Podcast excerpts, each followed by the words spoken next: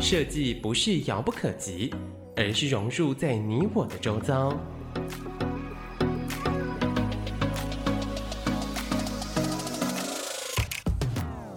设计台湾，带您认识当代最具代表性的设计。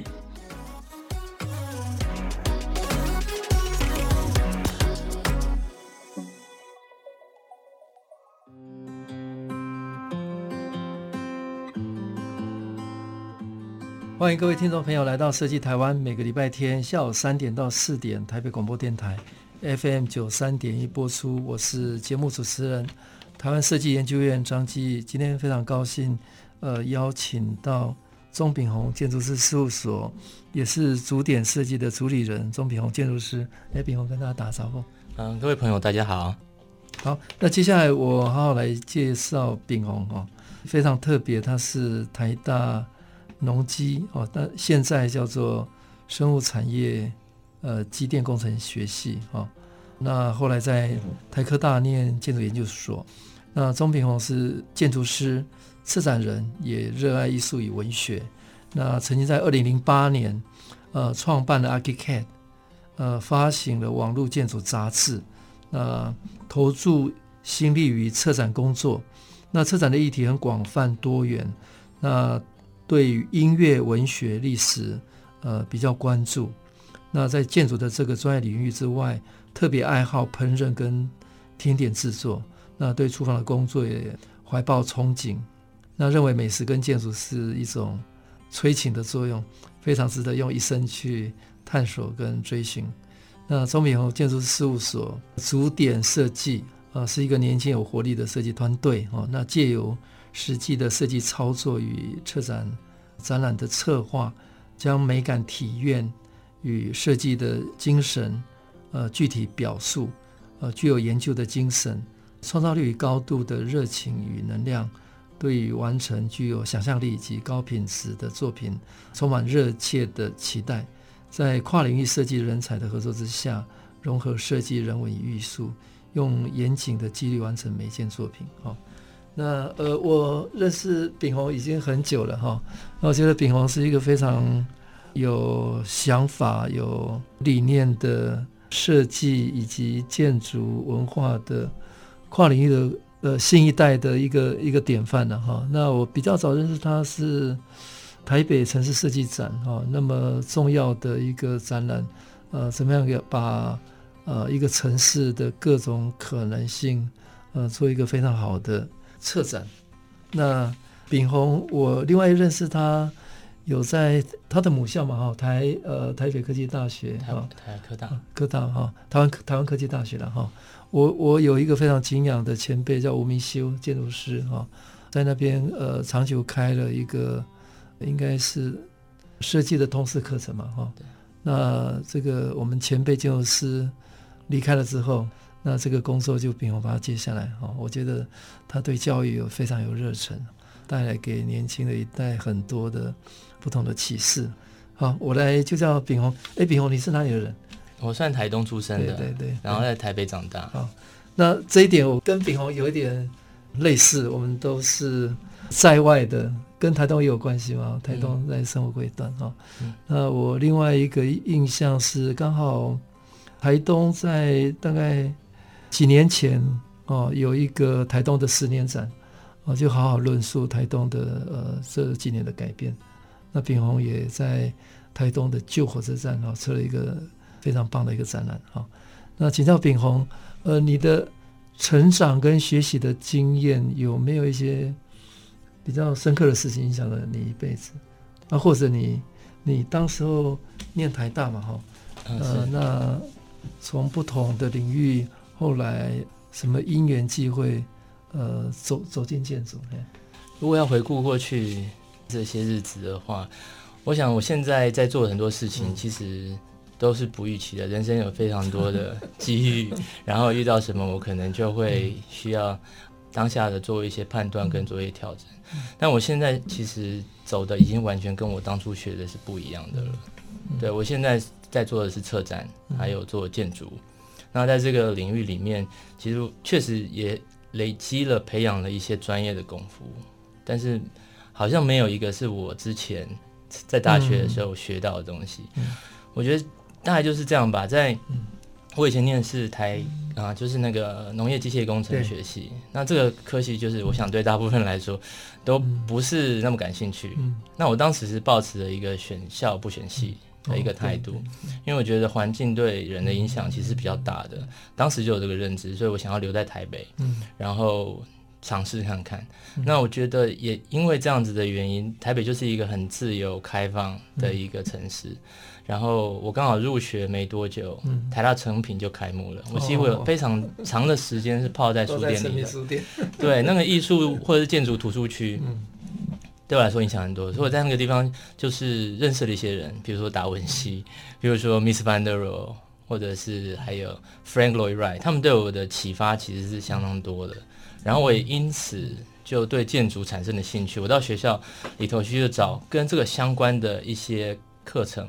想要来上。我觉得学校就是这样子，它就是帮我打开了一扇窗，有一扇门在那边。其实应该是说，学校教育它是一个呃，让我知道有很多扇门在那个地方。嗯，但在人生的道路上面，常常会遇到一些转折之处，一些可能前面有一点点小小的障碍。我想它旁边都会有一些。钥匙在那边，嗯、就是看你要选择哪一把，然后让你去打开那扇门，嗯、然后进到那个房间去学习吧。嗯、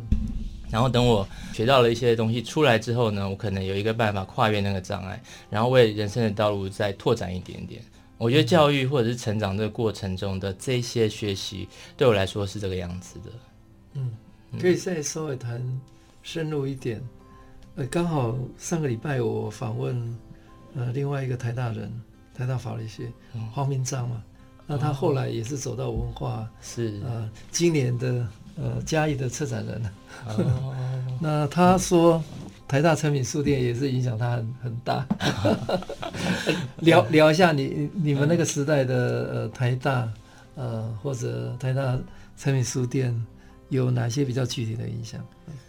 ？OK。嗯我进到台大的时候，就是一个人在台大校园里面晃，嗯、然后走进学生活动中心，然后就看到那时候暑假，呃，台大学生会正在忙碌一些事情，嗯、其他的系办都是、嗯、那个社团办公室都是关着的，嗯、然后我就走进去，后来我就进到了学生会里头。对，那那一年的主题是同志，第一次在台对，台大学生会是他们那一年很活跃啊。对，野野林舞会就是以同志，那个我们的教务长。嗯拉着，就是他自己拉着一群同志上台，我觉得那个画面很经典。然后确实就是一个人去摸索，然后总之我喜欢一个人。OK，对，我喜欢一个人，所以我就是到处看这样子。然后成品书店开了之后，确实那是那是一个让我觉得很新奇的，我喜欢那种氛围。然后甚至开始拓展了视野之后，在台北各地当时没有那么多的展览。可以看，嗯、但是我确实就是常常去跑，嗯、像是松山机场，现在在国内的那个、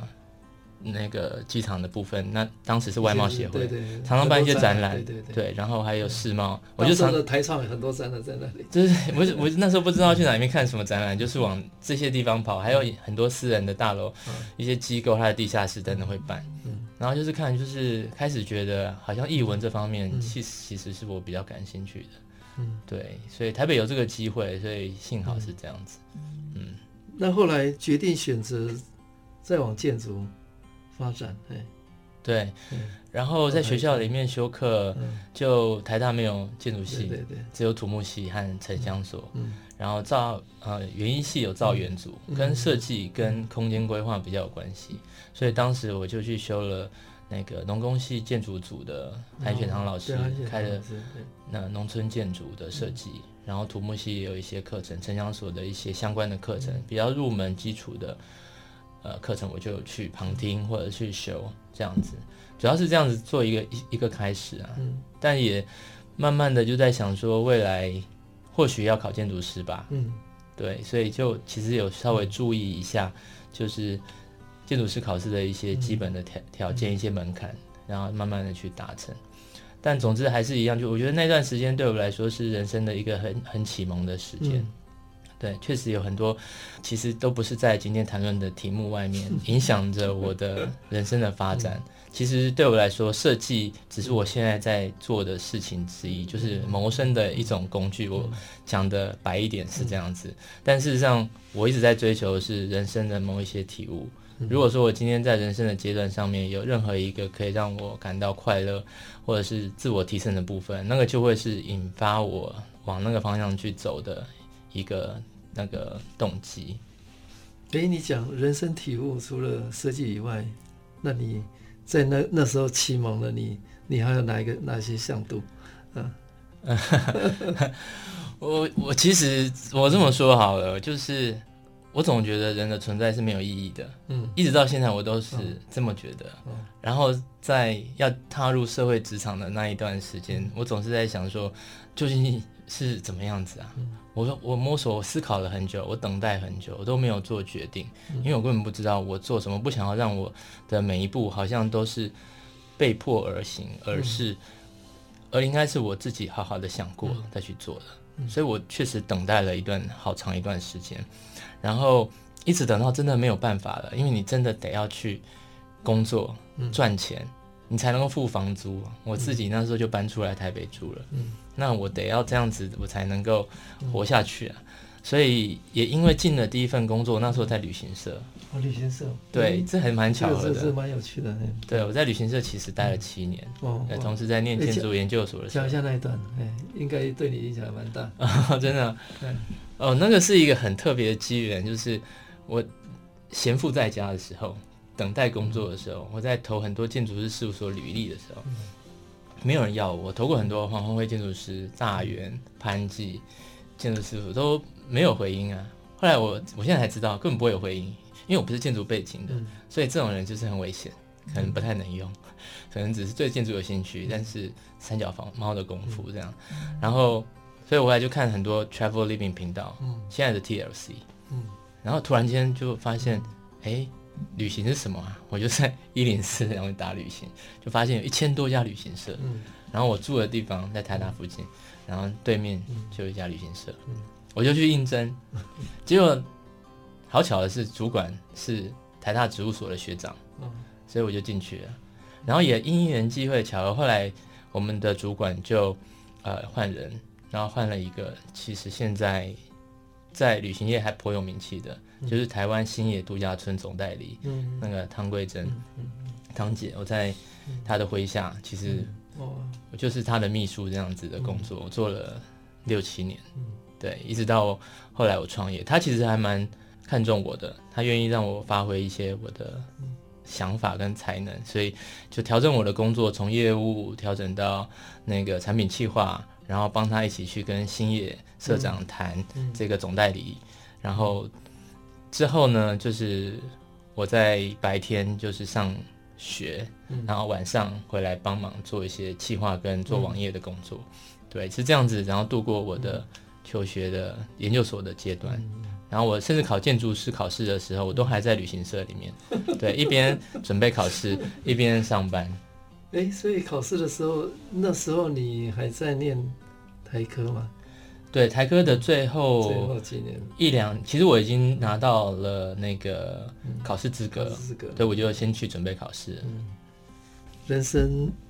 有很多可能啊。对，对，钟品宏建筑师事务所跟竹点的设计的主理人宋品宏，从台大的农机哈，那因为诚品书店。跟社团给他人生很多新的体悟哦，甚至毕业以后也在旅行社工作了七年哈，呃，应该有很多全新的体悟了哈。那最后还是设计是人生的一部分而已啊，非常有趣的一个经验。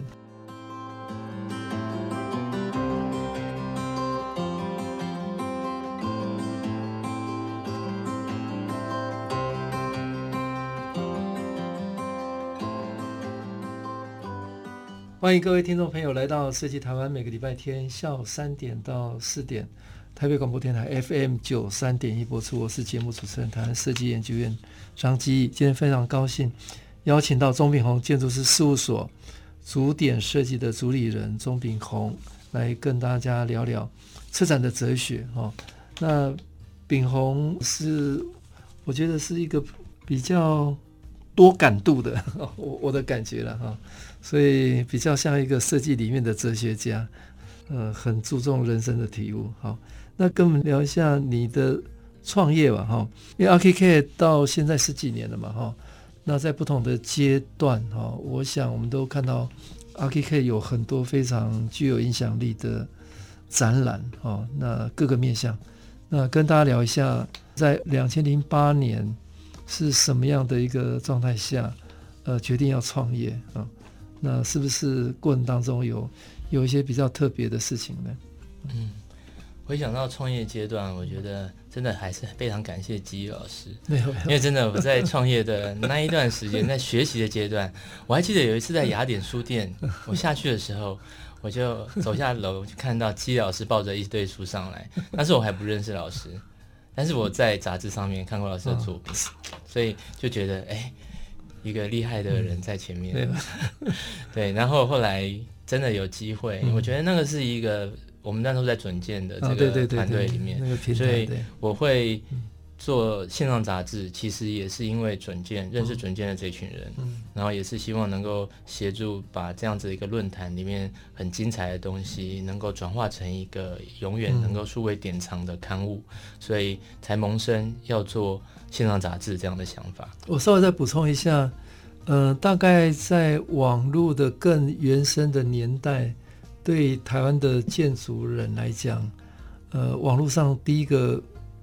有点像 PPT 的那种大平台啊，是准建筑人网站的哈。那这个也是不是原来不是学建筑，应该呃那个一个一个嘛哈，是交大土木系的。后来他当然当然去念念建筑了，到 UPenn 去了哈。那那个时代会有一群年轻人觉得网络是一个呃开放的、多元的、自由的。大平台，所以很多的资讯都在上面分享跟交流哦。那我我也在上面看到一,一股热潮哦，所以所以你你也是那个时间点参与嘛？哈，参与这个是这个这个过程。对，对我算是准建的，算是很那时候叫什么会员？我还蛮核心的成员。核心会员。对他们做了很多活跃的会员。对什么样子的活动，我几乎都会参与。然后对。所以我觉得那个开端确实就影响了我，在考到建筑师执照之后，我就决定想要尝试一下。当然，做建筑是这样。我那时候在台科念建筑研究所，研究所入学的时候，老师知道我是在面试的时候，老师知道我是学机械的，他就说你可能傻了，对，你应该是去开工厂。赚了很多钱之后，啊，找建筑师，找建筑师来照你的意思画就可以，你不用自己去做设计。他的意思是，就是说，建筑师其实在这个市场上面，在这个时代，没有那么吃香，没有那么赚钱。但是我对我来说，其实我是想要创造一个自己理想的家园这样子。所以在这样的初衷下面，我就想说，哎，确实，如果说真的要做设计的话，如果事务所又不要我，那我怎么办？我可能能自己来。那我现在一直在做各种不同类型的。呃，设计来做 freelancer，我那时候其实有在接外面的 case，嗯，就是，所以我想说，那或许我可以从网络这个地方来做，嗯，也许是一个嗯一个开始，可以做一笔生意，又或者是我可以从这样评论的角色去协助，呃，让我的所处的环境台北或者是台湾能够更好。当时是这样子的想法，就是。建筑师要改善我们的环境，只能靠建筑设计吗？其实好像不一定，很多方面，很多人其实都可以在他的角色岗位上面去做出贡献。我是这样想，所以我就想说，那我从线上杂志来开始。那只是说，因为开始之后，确实就跟外面连接了，所以很多人就会认识我们，然后机会也变更多了，所以反而有机会去认识所谓的公部门，然后公部门要做的一些事情。也其实也有非常多热切的改革者在这个公家单位里头，他们希望外面人能够，或者是年轻的活力能够一起结合，所以因缘际会就有一些陆续会有一些专案，就是靠近我们，所以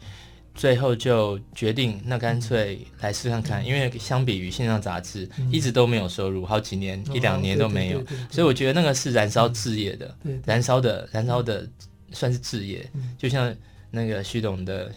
学学，我觉得那也是呃置业，对，他其实是一直不断的在燃烧自己的，所以我想说，我总是还要养活家活口啊，还有自己的团队啊，大家都有一些热切的期待，总是要有一些成就感，然后赚到一点钱这样子，所以才会说那开公司好了。对，所以就从一个个体的变成一个做建筑跟做策展的一个公司。所以那时候 Archicad 的主要的你们破化的方向就是建筑跟策展这样双轨嘛，哈。对，对，同时间是这样，因为在公司里面能够做建筑的，一开始是只有我，但是我确实有一些机会可以做建筑设计，所以我就在白天的时候跟大家讨论议题，晚上的时间。就啊自己留下来画图，其实那时候是很拼的，嗯，我都没有办法想象，我过去几年其实我的过年都是在画图，每天都在画图，不同的专业都是对为建筑而，我的晚夜晚就是做建筑，白天是做车展，很多时候是这样的，嗯，对，对啊，所以这个这个就变成是年轻的时候的岁月，现在回顾起来确实还觉得蛮有趣的，对。那跟跟跟我们聊一下，呃，创业一开始应该策展比较多嘛，哈。对。哦，因为建筑毕竟门槛蛮高的嘛。是。哦。那一开业的比较刚开始的几档展览，对，嗯，跟我们讲讲。我我记得好像以前最早有个展览叫 Sketch，是不是？Sketch。是 SketchUp 是，哎，那个我我印象蛮蛮深刻的。对对对。在在华山的。是。嗯。那个是一个很完全土法炼钢的，完全没有任何的专业背景在后面协助而去完成的，所以其实筹备了大概一两年的时间。那我们是希望说，呃，从一个比较特别的议题，充满艺术跟美感的议题去切建筑，因为太过于专业的，其实跟呃。社会大众距离太遥远，尤其是像我一开始在写稿，在做那个总编辑，就是 Archicad 线上杂志的时候，我那时候写的文字，我都尽可能的让一般民众都能够了解。但是我那时候在旅行社的一些同事，他们读了我的文字说：“哇，这个好深奥哦，就是怎么样子你都没办法跨越那个藩篱。”嗯，我原本是希望在。就是把一些很漂亮的照片啊，很漂亮的案例啊，分享给大家，洗大家眼睛，让大家慢慢的就把这个审美观在潜移默化中培养起来。但是没有想到，这个真的还是不不容易。所以我我我想说，多远一点去看这件事情的话，如果今天我要做一个实体接触群众的事情，譬如说展览的话，那我觉得应该还是要从艺术的层面去看。这件事情，所以 SketchUp 这个 Sketch 就是去各个不同的事务所里面去挖这些建筑师设计专案的时候，他在设计之初常常会有一些想法会落于纸上的。那这个东西也很很有艺术性，从我的角度来说是很漂亮的。可是他们不见得那么重视这件事情，因为他们我们常常去事务所。就从他们的纸楼里面直接拿出来，就准备要丢掉的。我说这个很棒啊，这个可能看出是什么东西，只要能够把这一张 sketch 加那个 sketch 放在一起做对照，加个模型，其实就能够让大家去啊去想或者去意会领悟一些事情。所以从这个地方开始，就是我们花了非常多苦功去收集这些东西，然后做了一个第一次的尝试。我觉得第一次尝试永远是最美的，嗯，虽然说。我觉得从现在已经做了那么久了，那个是开业的第一档展览吗？对，哦、那个不是，那是在开业之前，开业之前，哦、甚至是开业之前，没开业啊、哦。对，诶，但是那个是你们自己做的，没没有任何单位委托吗？你们没有委托，没有委托，独立策展，所以那个是初衷，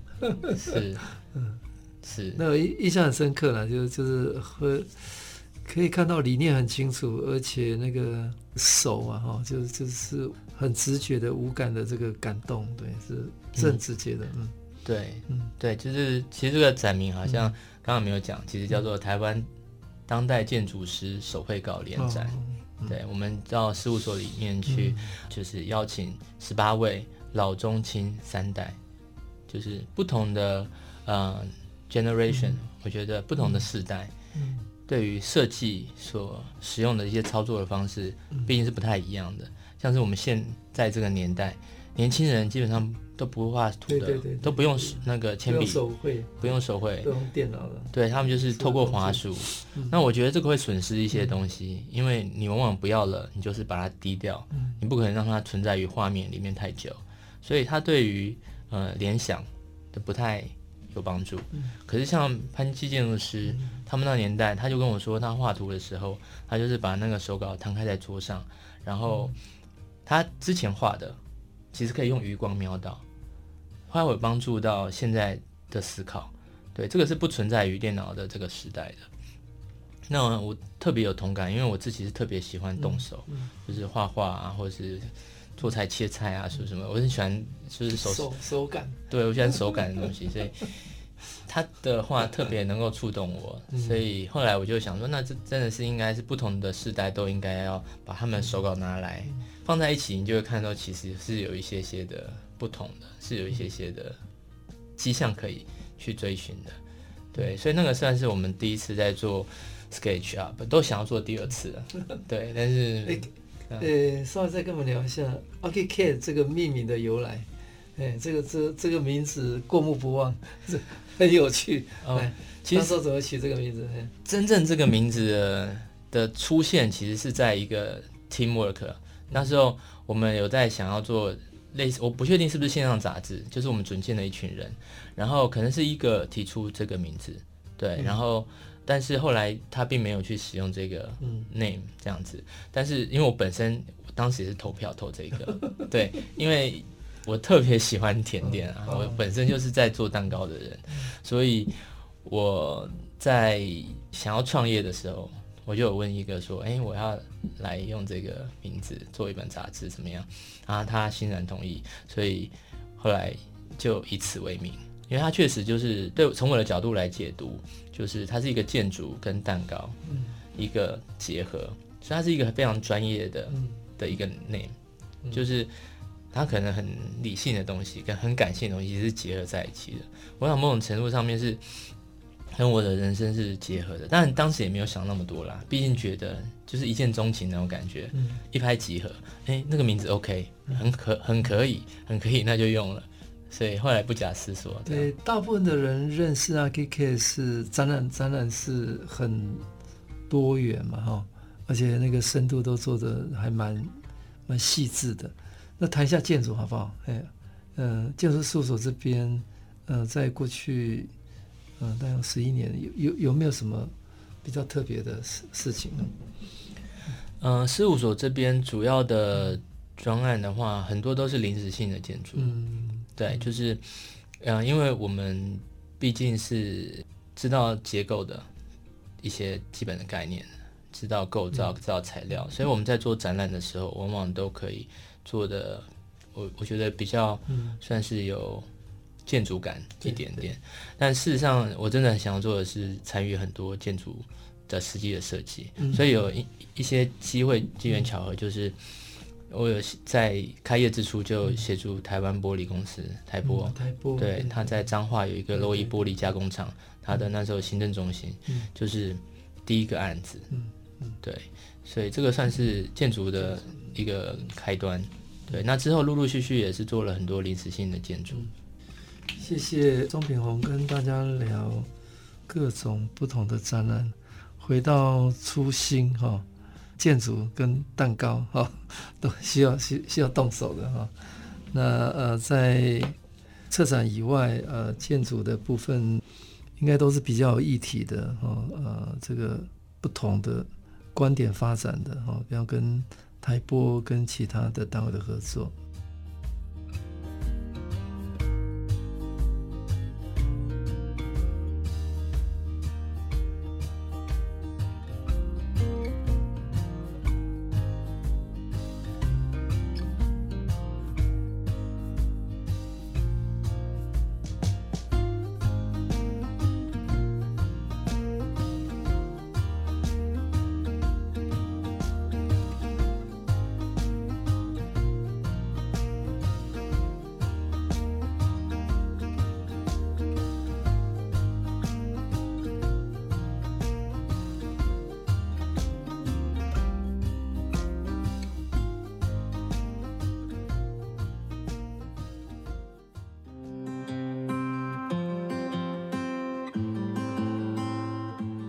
欢迎各位听众朋友来到设计台湾，每个礼拜天下午三点到四点，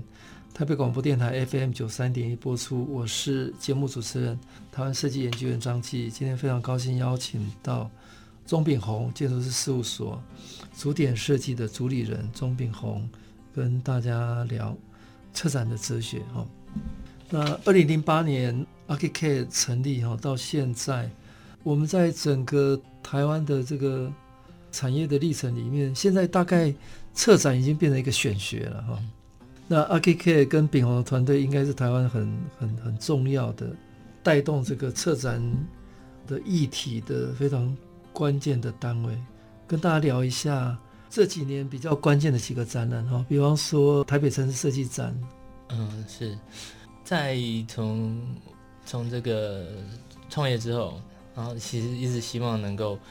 做更大的专案，嗯，对，因为透过更大的专案，我们能够磨练更多，也必须要去了解说，一个案子如果说只有几个人做，跟有一群人做是不一样的，所以这其实都是一个学习的历程。对我来说是很渴望的。那当然，在一创业之后就，就呃台北市文化局就有一系列的呃计划在走，我们也很幸运的可以搭上这样子的一个。这条路上走上这条路，就是说，呃，二零一六年有一个 WDC 世界设计之都的专案，就就是这个目标在那个地方。这个 campaign 走了好几年，从二零一二年到一六一七年。然后他们在当时每一年都会有一个展览，叫做台北设计城市展。那我们公司策划了其中的三档。那对我来说，其实展览就是如同刚刚所说过的。展览或者是创业开公司，我觉得它就是人生的一个过生活的一种方式。对，它其实并没有开公司，并没有比一般工作来的更特别，或者是更不一样。它其实就是可能相对于一般的工作，它是比较有主导性，但是它却带了一点不安的成分在里面。对，对我来说，这个东西都是一样的。所以展览究竟是如何，其实我其实都会觉得这是。因为某一些机缘而促成的一个一个状况，我我的意思是说，呃，在这个历程中，我觉得对我来说最关注的是我自己如何在专案里面学到一些东西，我个人的提升，我会感到更加的兴奋，所以我就会发现说，台北设计城市展，它确实是在公司的这个历程里面呢，成长历程里面是很重要的，因为像第一年二零一三年，当年是策展人是龚书章老师。然后我担任执行总监，然后二零一四年策展人是庄西平老师，然后我也是担任执行总监。二零一七年我一样担任执行总监，但是我这次是也身为策展人，然后提出了一个平等哲学的观点。对，那我就觉得说，其实我一直都是很多想法在自己脑子里面，可是，在这些伟大的老师前面哦，我却呃特别的。我觉得我是真的把握了很多机会来做学习，因为他们知道如何把很多想法凝聚起来，他们知道有如何有条理的去梳理一件事情，而且透过一些比较呃是算是有技巧的，而且但是事实上是完全了然于这个社会的一个状况现现实状况的一种沟通的方式，去和社会大众接触。那其实。这个东西是真的很不容易的，并不是说你有参与过你就能够学习得到，所以对我来说是特别的深刻。嗯。对，所以我觉得透过这几个专案在走，它无形中真的是提升了我们团队非常非常的多，然后尤其是我的个人，嗯，对我，所以台北设计成长对我来说是确实是确实是非常非常重要，因为它规模够大，而且也跨了好多年嘛，哈，对，所以。嗯，需要很多的沟通协调跟内容的梳理，所以嗯，能够跨过这个门门槛，后面就可以参与的 level 各种可能就会比较多。好，那接下来跟我们聊一下，哎，我知道台中花博嘛，哈，呃，也有一档很很棒的展览，你们团队也有做策展，跟我们聊一下。对，你说花博乐农馆，对对，乐乐农馆，让让大家可以下田地。OK OK，这个也也是很特别的。嗯，对，其实哈，这个展览不知道怎么讲，现在来回回顾，这对我来说是有一点点的，嗯，不知如何去评价它。对，因为他那时候其实我已经有一点点的嗯，我觉得我那时候已经长大了，嗯，可是我我毕竟不是能够 handle 这件事、嗯、所有事情的人，那个规模还蛮大的，对，那个规模很大，嗯，变成是资源如何去配置，嗯、然后呃，对于一个理念的想法，它如何的贯彻跟实践，其实上面有人，然后我好像只能 follow，、嗯、但是我又似乎的想要做一点什么不一样的，嗯、所以在这个折中里面，可以所以。明眼的人应该可以看出，它里面其实是有一种成长的尴尬的痕迹在。不过确实，就如同那时候是第一次尝试做很特别、很冲的事情，就是把土运到 房子里面去。几多多少吨？啊，这个几百吨啊！几百吨的土，八百吨还是什么？很多很很多，很壮观的，很壮观。对，就是要让外面的田，嗯。大甲的田好像延伸到了室内里面来，搬到餐馆里面去。对，所以他其实要克服很多挑战，困难。但我们遭受非常多的批评，嗯，就是因为外面就是自然，你把自然弄到室内，意义为何呢？而且照不到太阳，会生不好，长不好。对，当然这个为什么会做这件事情，是有它的来龙去脉的。就是我们做了想要把土搬进来，嗯、但事实上我们是想要在里面讲一个故事。原初的时候，嗯、只不过最后不得已，我们好像得要回去种真正的田了，嗯、所以这个变成是一个、嗯、对。但是如果说有到现场的人都应该会感受到一种，就是、嗯、呃，至少有一种我们原初的期待。对，踩踩在真正的田上，其实还是蛮感动的。嗯、对，那那个体验是很特别。诶，那呃。北流哈，呃，也是一个很特别的专案。哦，北流当时候展览的企划嘛，哈，规划是你们团队跟大家聊一下。是，就是现在北流开展了，然后那这档展览它其实不是我们来做执行的，嗯、不过我们做的事情是这个展览企划的它的前身，嗯、就是大概在二零一五年，已经过了六年，现在才、嗯、才才开幕。那当时我们在做准备。然后我觉得音乐这回事就是让我特别的喜欢，嗯，然后因为当时我们为了做这一档展览，其实是需要到国外去取经的，嗯，因为一个新的展馆，它的组织形式，还有它的典藏的方式，以及它展览的各种不同的可能性，在台湾其实是没有办法找到可以学习的对象的。所以我们当时那个专案，其实是有有一个相当重要的事情，就是到美国去考察。嗯、所以我们从美国的西岸、中部到东岸，就是一一的拜访一些音乐或者是艺术类型的博物馆。嗯、前前后后两个多礼拜，看了十六、十七个博物馆，哦、对，是一个非常充实的旅程。啊，这个旅程我觉得最让我印象深刻，到现在都觉得是改变我人生的。嗯那个部分就是跟我同行的老师，嗯，一个是庄西平老师，嗯，一个是张伟雄张大哥，嗯，那能够和他们朝夕相处那么长的时间，然后我觉得那是一种耳濡目染，因为听他们讲话如沐春风啊，然后就是会让我想到非常多的事情，我都觉得我人生就是在认识他们之后慢慢的转变，嗯，因为我很喜欢书，我我是很常买书的一个人。我记得我在一三年、一四年之前，我大概都是以视觉图书为主，和一些文学类，可能有一些小说。但从那一刻开始认识他们之后没多久，我发现我几乎都买文字书了。嗯我买好多历史学、社会学、哲学、政治哲学，因为我对于这个整个环境的那这样子的，我希望能够维持台湾现在乌托邦这样子的一个状态，是非常的渴望。因为音乐、文学，或者是我做的展览专案，毕竟它都只是一个城市人民他们休闲活动的去处。那我们透过展览去跟大家做一些沟通意识。那至于要沟通什么，我觉得那才是最重要的。所以反而是应该要去阅读，然后要去了解现在我们土地的状况，要有一些真正的深刻的想法，才能够来。回来做展览，佛做展览一直都只是做表面形式，嗯、只是为了接案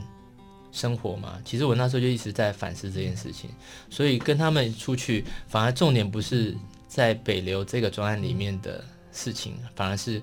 我去认识这个世界，我去认识我应该怎么去面对我的人生。嗯、所以刚刚老师有提到说我在台科有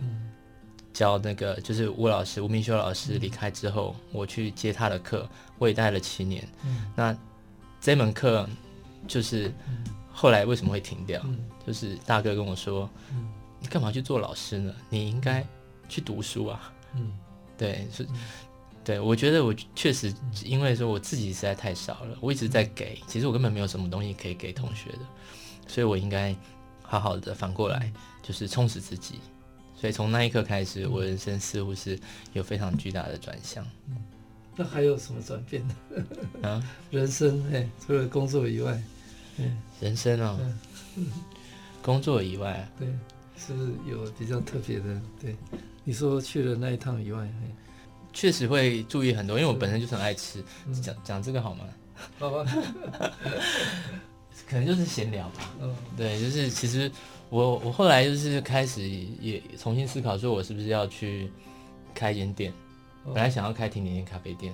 我现在也在想要不要开餐厅啊。因为出国那一趟，其实到处我们吃，我跟大哥也是很喜欢吃好吃东西的人，所以去那边吃很多社企旅馆的餐厅啊，或者是很多很多厉害的餐厅啊。然后后来就有一些口味慢慢的建立了，所以现在手上是有一些菜单，所以。Maybe 未来，对，Aki Cake 其实有可能真的有一天会开开餐厅。对对，很长啊，嗯、但是现在就先讲，搞不好就是看看吧。好，因为今年台湾设计展在嘉义市举办，那 City as Home 以城为家哈，那我们的展馆有十三处，那其中有一个很特别的展馆是由。嘉义制裁所，那这个嘉义制裁所是林务局，那嘉义本来就是木都哈，那所以这个议题是非常特别的议题。那林务局有邀请钟炳宏，呃，策划了记忆阿里山哈，阿里山林业及铁道策展，那跟大家聊一下这个展览。好的，记忆阿里山这个。展览它其实是有一点常设展的性质，嗯，听这个名字，大家可以了解说它其实是在讲阿里山的历史的，对。那我们其实是有一点像是在他们未来的一个大的计划的前身，就是未来会有一个阿里山的生态博物馆，就是环境博物馆的这样的计划在在走，然后就也就是说，在未来阿里山上会有很多地方会把它。做成来介绍阿里山的特色，或者是阿里山的故事的一些博物馆场所。那这些故事其实被浓缩起来，就会成为我们这一次展览的主要的内容。也就是说，我们所在的位置，就是看完我们的呃展览之后，就好像看了一个阿里山的导览，然后我们就可以直接从这边搭车上山，因为我们前面就是小火车的铁轨。小火车本来就是林业为林业而服务的，它在山上把砍下来的木头载下来，它载到这个制裁所这个地方，然后在这个地方做加工，然后运输出去。所以原本的这个铁路跟这个环境的这个关系就会是这样。所以旁边就是我们我们所在的这个位置，展览的位置就是这个制裁所的动力室。对，所以未来我们。这个常设展完成之后呢，其实是连带的一个新的旅游体验，可以从一个新的角度，不是只有呃阿里山就不再是只是那五旗、日出、云海、夕阳等等的，其实有非常深的阿里山人、嗯、阿里山聚落的这些故事，我以前都不知道，我是做了这个专案才知道。可是我觉得台湾人都应该要去认识这个，因为它其实都是它已经是世界级的文化遗产了，对。对，所以特别的，呃，做完这个案子，而且拉的时间很长哦，从去今年初，因为疫情的关系，本来十月要开展的，现在已经变到十二月，所以我们就是准备了更多更长的一个时间。诶，它开展的时间是跟设计展一样，还是比较早？应该是一样的，一样嘛哈。我们设计展是十二月二十四号开展，不过这个记忆阿里山阿里山林业季铁道特展。它会在设计展结束之后还是留在那里？是哦，它一个比较像是一个常态展的概念哦。是，那它的位置就在嘉义的制裁所哦，嗯，在制材所。那今年年底，请大家务必哦走一趟嘉义，去看看这个非常非常特别的展览。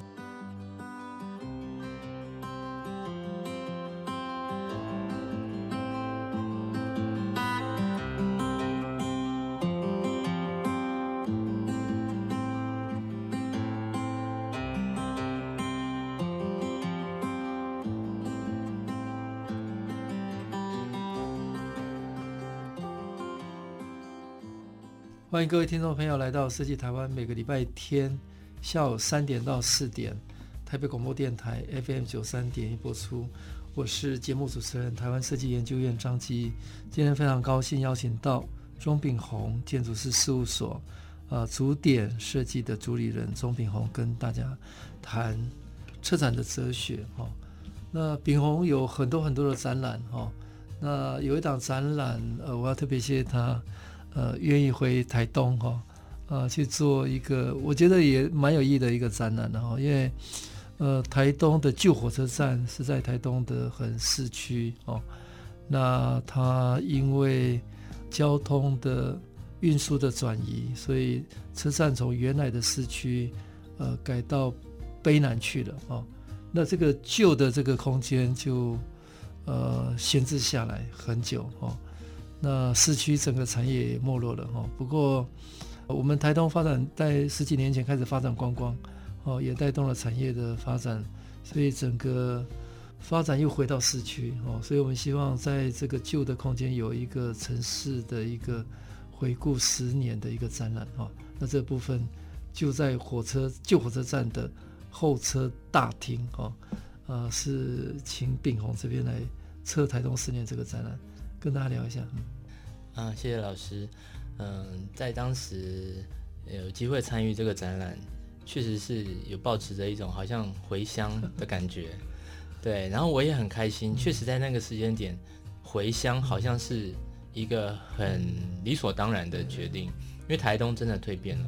如果台东没有真的蜕变，我们这些外外地游子怎么会觉得说这个时间点应该回台东看看呢？那台东为什么会蜕变？其实就在那个展览里面，我发现了很多好像很关键的事情。但是如何去梳理它，我就觉得说应该要用一个比较现代性问题如何被解决的角度去看台东，因为台东确实地处偏乡，而且就是人口外移了，它要发展什么其实都不是很容易。但是问题是为为什么要发展呢？发展是不是就破坏这个环境？破坏环境就会如同大的城市一样，产生很多现代人、现代的城市、现代这个世界会出现的诸多问题。但其实台东更确、更迫切的问题是，他们的人民，呃，就是台东人的生活是不是其实也是希望自己能够提升的？我觉得这个两两相的，它好像有一种矛盾性在里面。所以市府应该怎么去做这件事情？也就是说，它其实不见得是真的是市政府的事情，它应该是台东人一起的事情。只不过众人就是没有共同的意志，你要做一件事情无法推动。可是透过政府，它有集中的资源，它有一些公权力，它如果能够朝向一个是大众都喜欢的、都想望的一个方向去做的话，它在一个一定的时间里，它可以有效率的、准确的去完成这件事情。所以我我当时回去的时候，我就特别的。好奇说，为什么我现在会想回来？一定是过去几年台东做了什么样的改变吧。所以从这个角度来说，我就会说，其实台东市政府还有台东人，他们一起呢，面对台东的现代性的问题，其实做了一个很好的解答。对，因此我发现他们在不管是在做观光，或者是资源分配在某一些建设、市容的改善等等，其实都做了很准确的投放，所以才能够在短时间收效。当然，这个是很挑战的，因为你在做事情、在分配资源的当下，你其实是不知道它到底会不会成功的。所以，呃，我觉得这个就是眼光，或者是说，呃，时机选择，呃，这个全部搭配在一起。的一个很好的成果，那当时也是期待说，过去十年台东可以如此成功，那展望下一个十年，台东能不能继续能有如此的眼光，能有如此的共识，就是公司部门有没有一样能够如此高的共识，一一起去完成一些大家觉得是接下来的挑战的这样子的状况，所以那个展览，我觉得核心是这样子的状况，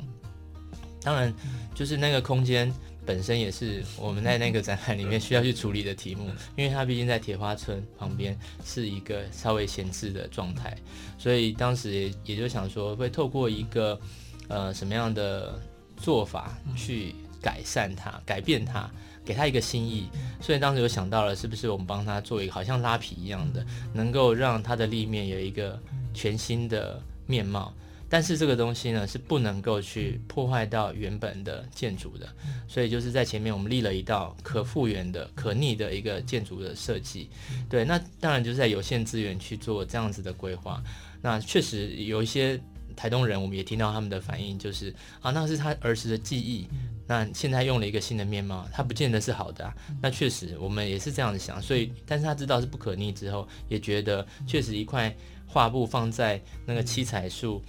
的前面，那个艺术作品前面，好像是他的画布，也觉得好像还蛮有一个新的想法的。所以对，其实确实一个还蛮难得的机会。呃，那时候的展览还带动刚刚秉宏讲的那个立面的调整。那虽然那个展览告一段落，但是那个立面就留下来了，因为实在太美了，哦，所以旧的冻结在里面，但是透过新的立面，它有一个旧的时代跟新的时代的对话的感觉，所以大家觉得如果拿掉，大家会会反而会不习惯，会不舍。所以我觉得一个城市还是留下一些历史的好的片段，然后在不同的时代。堆叠一些新的元素，呃，产生一个比较丰富的对话，是会把一个地方的厚度哦创造出来的哈、那接下来我我我我想呃请教秉宏，大概二零零八年到现在已经十三年了嘛哈、哦，所以对你来讲或者你的团队，呃，未来有没有希望比较想做的一些呃新的策展的方向啦，或者想要做的？建筑设计或者其他的人生的置业也好，或者兴趣的也好，或者各种想法也好，嗯、了解。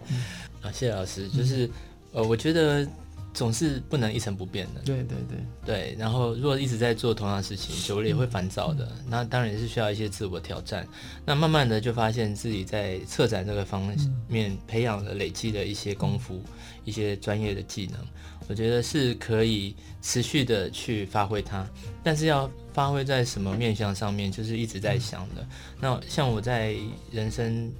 一些很重要的开端，就是比如说在决定要朝向艺文建筑这方面去走的那那时候，其实也是在想说，我就是希望能够创造一个自己的美好的生活的环境，因为人生毕竟就是这么长，一定要让自己快乐的。那我让我的环境好。大家可以共享，我觉得那是最理想、最美好的状态。那接下来，我我会希望能够更让我们这块土地更有凝聚力，嗯，然后更加的了解说现在所处的这样的状态，应该如何让它只会更好，而不要走倒退。嗯，然后如何透过展览让大家能够共有一个社会的一个沟通的呃一个机会跟媒介。我觉得这个会是。呃，未来策展的一个方向，也就是说，透过专业策展的一些技术，但是那个主题的设定呢，反而在自己能够有一天可以做的独立策展的这个内容上面呢，可以朝向这个方向去关心土地的方向去、嗯、去做。当然，确实现在是有一些计划一直在嗯酝酿，嗯，但是可能现在这个时间点。好像还不太适合做一些透露，嗯、对，所以所以可能这个会持续的再往下走，这样待一两年，可能就会看到一些东西，嗯、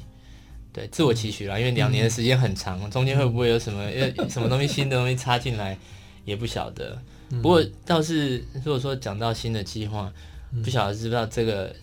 月底有一个 Open Taipei 的哦，对对活动，对对对，Open House Taipei，对 Open House。那因为这是今年第二年，对，那去年我们有参加，然后就是当时是展出，因为我们公司前面有一个 Gallery，啊，就是展出我们十年来的，呃，我们真正成立公司还是二零一零年，对，那大概十年来的一些工作的成果。那今年我们在这个空间里面有举办一个展览。嗯，那这个展览是我个人的油画个展哦，对，就是其实是会一直持续的展出，嗯，大家都可以进来看展。嗯，所以秉宏希望未来的策展能够带动土地的更多的凝聚力跟社会的沟通哦。那另外是 Open House taik 会呈现你这十年来的一些呃工作的经验的分享。还有个人的油画的个展，呃，稍微再跟我们谈一下，呃，另外一个向度的未来，不只是对你或者对你的团队了哈，你你对台湾的设计未来的可能性，或者年轻的未来想要从事设计领域的工作者，有没有什么建议？建议，不敢说，我觉得就是投入吧。像我我我我其实。我我有时候会听一些前辈们演讲，我当然也会去看看他们到底在我这个年纪的时候做了哪些事情，因为我觉得生命的循环是这样子的，就是你总是会在某个时间点去做类似的事情，所以我希望我在那个时间点之前我就做好准备，所以我会想要去听，就如同现在也许有年轻人在听我的经验的分享，对，他也在筹划着他的下一步，但我总觉得每一个人因为他。人生的机遇跟自己成长的背景，跟自己个人的条件就是不一样的，所以这些经验，这些就是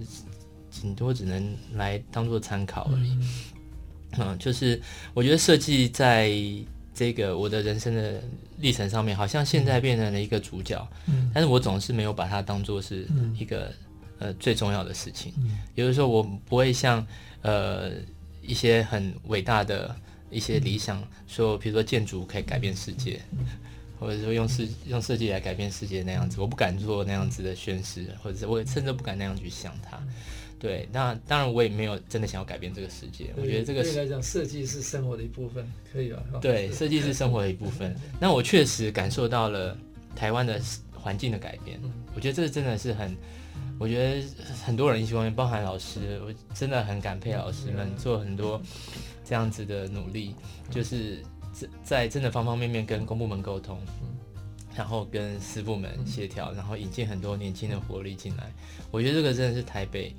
台湾改变非常重要的的一个原因。因为像我在在一九九零年代，我出国去玩，然后呢出国念书，就出国游学，然后我回来就觉得台湾其实相比之下就很糟糕。可是这二十年来，真的是这十几年来就改变，改变非常非常非常大，基本上已经是到了非常好的水准了。那我觉得这个真的是老老师还有大家。大家一起投入，时间到了了。对，大家在不同的呃面向上面，用不同的方式去做努力，做出贡献。嗯嗯嗯嗯。诶，在过程当中，我其实也看到秉宏哈这个世代，呃，其实他们不只是做事，他们也在不断的。开拓生活，呃，或者各个领域的各种可能性了哦。那他们有一种天生的跨领域的本领，呃，很斜杠，呃，能够做建筑，又能够策展，呃，又能够很好的人生的体悟论述。那随时都还是呃，保持一个开放的心胸哦，面对。未知的未来嘛，哈，应该是这样。那更重要的是说，事情就回归到生活了，哦，生活才才是一切的根本，哦。今天非常谢谢钟秉宏建筑师事务所主点设计的主理人钟秉宏，跟大家非常热情的分享